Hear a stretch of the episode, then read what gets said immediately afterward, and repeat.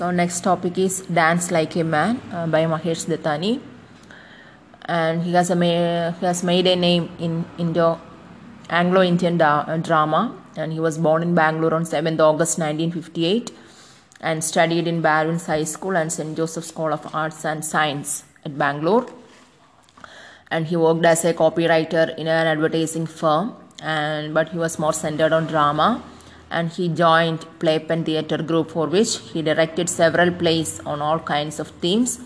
And in nineteen eighty-six he wrote his own play Where There Is a Will, and he got Sahitya Academy Award for his book Final Solution and Other Plays, and he teaches theatre courses at Portland State University, Oregon, U S A, and arranges workshops on dramatics. And he's a versatile genius. Uh, he's a director, actor, dancer, teacher, and writer. Uh, acted in several well-known plays, and he has also directed radio plays, and some of which have been aired on B B C as well. And uh, he learned Western ballet dancing under Molly Anter and Bharatanatyam under Chandrabhaga Dare and Krishna Rao. And uh, he has done screenplay writing at Xavier Institute of Communication, Mumbai, and most of his works includes including Final Solution and Other Plays, Tara, Contemporary Indian Theatre have been published. And in nineteen eighty-seven he was artistic director and founder of Playplane in nineteen ninety-four, and he was senior associate National Institute of Advanced Studies, Bangalore, and in nineteen ninety-eight he founded Mahesh Studio, and he was honored with the Sahityakala Parishat Award in nineteen ninety-seven Uh, for best production of Dance Like a Man, and in nineteen ninety-eight uh, Bravely Fought the Tune, and for also Final Solution and Other Plays. And in two thousand his best production is Tara, and he was also internationally acclaimed as a best playwright, and his non plays include Where There Is a Will in nineteen eighty-eight, Dance Like a Man in nineteen eighty-nine, Tara in nineteen ninety, Bravely Fought the Tune in nineteen ninety-one, Final Salutations nineteen ninety-two and ninety-three, Night Tune nineteen ninety-six, Do the Needful nineteen ninety-seven, On a Muggy Night in Mumbai, Seven Circles Round the Fire in nineteen ninety-eight, The Swami and Winston two thousand, and thirty Days in September in two thousand eleven sorry two thousand one. And most of his plays uh, discussed the social problems, and he is also considered as a sociologist, and we can say it as problem plays. And being an artist, he thinks that money he gets from his plays has made him a trader instead of an artist. To quote, this is perceived by some as selling oneself or prostituting one's art. And Dittani's play On a Muggy Night in Mumbai is the first play in an Anglo-Indian drama to present the theme of gay life, that is their love, partnership, trust and betrayal. And it is a very bold play which openly discusses gay life and which is looked upon with aversion. And in another play, Do the Needful, actually it is a radio play written for B B C. It is an unconventional romantic comedy. And in Final Solution, uh, it's a play about communal hatred. Uh, that is uh, age-old tradition, beliefs, misbeliefs, prejudices, et cetera are at the root of the hatred. And generation gap is the main theme in Where There Is a Will, where he has exposed the absurdity in the behavior of persons such as Hasmukh, who try to impose their will upon all. And in Dance Like a Man, Dittani has presented the problems that autocratic fathers create in a joint family. The dramatist has brought three generations on the stage. Amritlal is the grand old man, Jairaj and Ratna are his old son, and daughter-in-law Leda is the uh, Ratna is, and uh, Leda is his granddaughter. Jairaj and Ratna are dance enthusiasts, and Leda is a star dancer. And Amritlal avoids dancing, and a male dancer dressed as a woman is nothing but a abomination of for him. He snubs his daughter-in-law Ratna, for he has learned that she goes to a woman to learn dancing, and it is shocking for him that people peer over the walls to see his daughter-in-law dancing in the courtyard of a prostitute. Ratna says that the woman is seventy-five years old, the oldest living exponent of the Mysore school. Her husband knows where she goes and she practices divine dance of Shiva and Parvati to convince her father-in-law that she is not doing anything dishonorable, yet Amritlal is not satisfied. He refuses to allow the woman to come to his house to coach Ratna and sends a donation of five hundred rupees to the woman as a compensation for depriving her of her only student. And seeing that, Amritlal would not allow them to learn dancing, and Jairaj and Ratna leave the house, saying that they will never come again under the care of Amritlal. But in Act two, Jairaj and Ratna return to Amritlal's house as Amritlal has softened a bit. He allows them to dance if they can earn their livelihood, and also allows their Guruji to the house only twice a week in the mornings. And Amritlal is of the view that dancing would not bring happiness to a man, and he accepts the idea of a man dressed and made up because he holds that it is not manly to use cosmetics and to dress like a woman. So he asks Ratna, uh, help me uh, make him an adult and help me to help him grow up. And Dittani takes opportunity to expose manipulations being done by the artist to get awards and raving services. And Ratna's daughter Leda is to give performance. So therefore Ratna manages to get Sheshadri included among the dancers who are to give performance in Canada to get raving a review of Leda's performance in return. And she admits frankly, caught, anyway, and why shouldn't she get reviews like this? I deserved it. Spending sleepless nights arranging things, sweet talking the critics. My hard work has paid off. So love affair of Leda and Vishwas comes to an abrupt ending, and Leda is an adept dancer, uh, but Vishwas is a son of a halwai. The two persons are poles apart, and Vishwas has no liking for dance.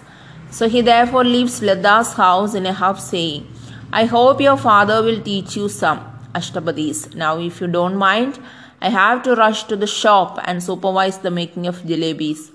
How could a jalebi seller marry a dancer girl? And uh, coming to the, the problem play Tara, uh, actually it is about the emancipation of women. That is Tara's parents, Patel and Bharati, lack understanding, and Bharati believes that Patel does not think about Tara and goes like that. So here he dealt with the domestic problems which generally remain unnoticed, though they cause considerable damage to the happiness of the family. So next we will discuss the act-wise summary of Dance Like a Man. In first act, the play opens with the scene of conversation between Leda and her boyfriend Vishwas. Leda has called him home to let him meet her parents to get their approval, and Vishwas has come a little before seven o'clock, the appointed hour for the meeting, but he is disappointed to see that Leda's parents are not at home. Owing to the pride of his wealth, he becomes so impatient that waiting for some time has become killing for him. So this is where I get killed. And Leda tried to pacify him, saying that some emergency has forced them to go away. Uh, but Vishwas persists in his impatience, and he thinks that nothing can be more important than meeting their future son-in-law, thinking that Leda's parents will gladly approve the match due to his wealth, and starts talking about wedding details, such as what they are going to give you, who feeds how many people. Leda is disguised at his presumptuousness, and she says, Oh Vishwas, maybe I should throw you I should throw you out before they come. So yet he does not relax, and Leda then tries to explain that a musician friend of theirs has fallen down the stairs and has broken his arm. So the more she tries to pacify him, the more he grows impatient and impertinent. And he says that they should have left the injured to fend her for himself, saying, Excuse us, we must rush. We have a son-in-law to meet. As if he has already married to Leda. So the absurd presumptions force Leda to say uh, that don't be under the impression that Uh, they must be conscious of the appointment with him, but he should not take himself so important that they would leave the injured, ignore the duties of a friend, due to a friend. So moreover, he should not presume that her parents will approve of him, and Vishwas has foolishly presumed that Lata's parents will leave everything, howsoever pressing or urgent it be, to meet the boy, uh, boyfriend of their daughter. His egotism has led him to believe that he is already the son-in-law of Lata's parents, and Lata tries to make him feel that he is not yet married to her, and she says that she has her conditions which he has to accept before marriage, and he has to realize that Lata will not submit wholesale to him before his wealth. He should not take the marriage as an already settled affair. So much of it still depends on whether he will let her dance, and she tells him in a way that he should not take heirs of a future son-in-law until and unless such important issues are settled. So when Vishwa says jocularly what she will do if he takes her to Dubai after the marriage and sells her to some sheikh, Lata makes it clear that dance is a passion with her, and she would dance there too in his harem. So she makes it clear in her own way that marriage can be settled only when he makes a tacit promise to let her dance. So Vishwas asks in utter surprise what kind of parents Lata has, and they have no regard of the fact that he belongs to a family of rich parents who have in a mithai shop or who have a mithai shop on Commercial Street. But Lata makes it amply clear that her parents are different sort of persons, as they don't care that his parents are rich, having half the buildings of that road. And when Vishwa still says foolishly that her parents do not know they have caught a big one, so Lata takes it as an aspersion on her family and retorts therefore that he too has no idea you have caught a big one. She tells Vishwas that she is the sole heir of uh, to a big property worth quite a lot, and adds in a retaliatory tone, so right in the center of town, do you know how much this land is worth? A Marwari builder offered my father ninety lakh, and he wants to build a shopping complex. Lata continues to overwhelm Vishwas by telling him that her parents were not enticed by the huge sum offered by the builder. They will never sell it off since they are emotionally attached to the house. She adds that her mother's house is only a few houses away, uh, yet her mother and father used to practice here even before they were married. She used to practically live here. They practiced here under the same guru, so therefore they are emotionally attached with the house. Vishwas has boasted about his riches, but he cannot help expressing his surprise when he sees their practicing hall. You did tell me it was big, but I never expected this. This Lata makes him realize that wealth should not be a consideration in making marriage relations. And Vishwas explain, exclaims in surprise, wow, I have never seen a house like this before. Nonetheless, Lata opens his eyes and ears to new surprises, and she shows him the instruments her parents used almost forty years ago, and Uh, the bells her father wore for his debut. And Lata has so great a regard for these things that she gets goosebumps when she touches them. She feels a million adores that this floor has felt. She used to feel greatly elated when she saw her father and mother practicing together. And Lata's way of presenting her emotions make Vishwas feel, I don't think our floor can withstand a million adores. On being convincing of her superiority in wealth, in emotional attachments, about her love for dancing, Vishwas has no hesitation in saying that he will let her continue dancing after marriage. So Lata's passion for dance deters her from having children soon after the marriage, because children would not let her practice. So Vishwas is amazed by such a condition, because it is unnatural for a woman to remain childless after marriage, and Lata therefore explains that she would not have children right away, but them can have later. She gives the example of her parents in support of her proposal. She says, my parents had me when both of them were below forty. and Vishwas does not agree with her on this count. He says sarcastically, "Maybe we can adopt one." He hopes that forty will be too late to get a child, uh, saying we could practice on him so we could know what to do when our brat comes along like a dress rehearsal. So he is of the view that one should not tinker with the process of childbearing and rearing. So it should be a natural process, and he says angrily that they would plan his life when the brat comes instead of leaving it to his talents and taste. And Leda tells Vishwas that he should marry someone else if he wants lots and lots of children. Sense comes to Vishwas when Leda gives him a jolt, and he says instantly, "Oh Leda, Leda, at least let's settle for two." Leda agrees to it, but on one the condition, one child right away and another let's see. And Vishwas adds jokingly that love's labors will be saved if they get twins. Thus, the issue of bearing and rearing children is settled after so much of hot and cold discussion. And Vishwas gets impatient as he looks at his watch and says, "They have to meet me first," in order to make him pass his waiting time. Leda asks him to sit down and wait for the coffee she proposes to make for him, and the proposal is soon accepted. It is the done thing. And Vishwas says that he will not stop her if she has decided to do it. Vishwas' statement smacks of his yielding before Leda's decision, which Leda does not want. Therefore, she says that she would not prepare coffee if he did not want it. It soon becomes a point of discussion. Vishwas continues to say that he will accept it if it is a done thing already decided by Leda, while Leda doesn't want him to take coffee unwillingly. Leda stands firmly on the ground that she will not prepare unless he has a desperate desire to drink coffee.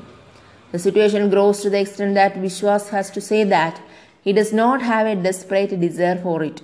So Leda sits down to indicate that the matter is over. But when Vishwas thinks that sitting idly will be boring, he says, "I prefer rattling cups to twiddling thumbs."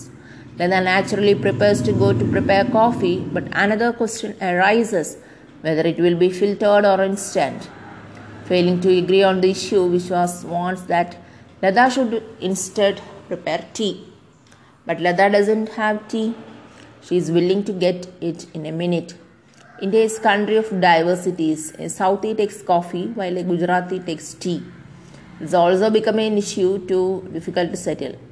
And Vishwas makes it clear that it will be difficult for his father to adjust with a daughter-in-law who doesn't make tea. He can accept a Southie daughter-in-law, but it will be asking too much of him if she cannot make tea. Leda says that her father is Gujarati, yet she doesn't have tea in the house because her mother is a Southie. And Vishwas is surprised that a Gujarati fellow doesn't keep tea in his house. It is obvious there is unity in spite of diversity, and a Gujarati man has a Southie wife. In good old days, such intercaste or inter-regional marriages were a taboo. But in the modern times, the whole world has been turned into one vast unity by the fast means of transport and communication. And it is nothing unusual if an Indian is married to a French or an Australian. In order to bring home the truth, Leda's Gujarati father is married to her Southie mother, and they have such great sense of adjustment that Gujarati father has shifted from tea to coffee for the happiness of his wife. And Leda offers to bring tea for him from the shop nearby, but Vishwas says that she need not go for it just now. "I will let you know when I feel like taking it." Leda feels that Vishwas has not accepted the situation. She says, "We are not married yet, and I find you exasperating." She is disappointed to see that Vishwas fails to adjust or just a pretty matter. And Vishwas fails to surmise that a Guju fellow takes coffee instead of tea. So it leads him to believe that Leda's mother must be dominating over the poor man and must have forced him to take coffee instead of tea. As Leda has said that it is so due to mummy's influence, taking it as an instance of amazing understanding between the two persons of different regions and different languages and different taste. Leda says that Her father is more pliable than usual to make him appreciate that flexibility and adjustment make life easy, while rigidity makes it difficult. And she says that her father is as much pliable as he is, and she adds that she wouldn't take advantage of his pliability after marriage. And Vishwas takes for granted what she has said about herself. Yet he speaks against Lata's mother, who think things dominate bully her father. To refute the allegation made against her mother, she adds that spirit of adjustment runs in her family, and she says that her grandfather was a dominating type, but her father is altogether different. And she tells Vishwas that her grandfather is no more. He, being a freedom fighter, had no time to see that his son was practicing to be a dancer. In spite of so much difference between her grandfather and his son, her father has a great regard for his father. It is due to his love for his father that he has sold neither his house nor his furniture. And Vishwas notices that her house is like an antique shop, full of old furniture except the living room, which has been furnished anew, because the huge lawn in the front was turned into a living room by her mother. So, having said so much about perfect understanding between her father and mother, she says to Vishwas that she takes him as a part of her family. Even though Vishwas says arrogantly, "I still have to approve of your parents," and Lata, however, continues to impress the audience and Vishwas by her courtesy and polite nature. And she inquires from her Mutu uncle how the musician came to have multiple fractures, and then asks him when her parents left hospital for home. And she sees Vishwas fidgeting about. He comes to see a beautiful shawl, which he says he will get in dowry, but Lata makes it clear that he won't get it, since it is a prized possession of her family. It is gifted to her grandfather by the Maharaj of Mysore.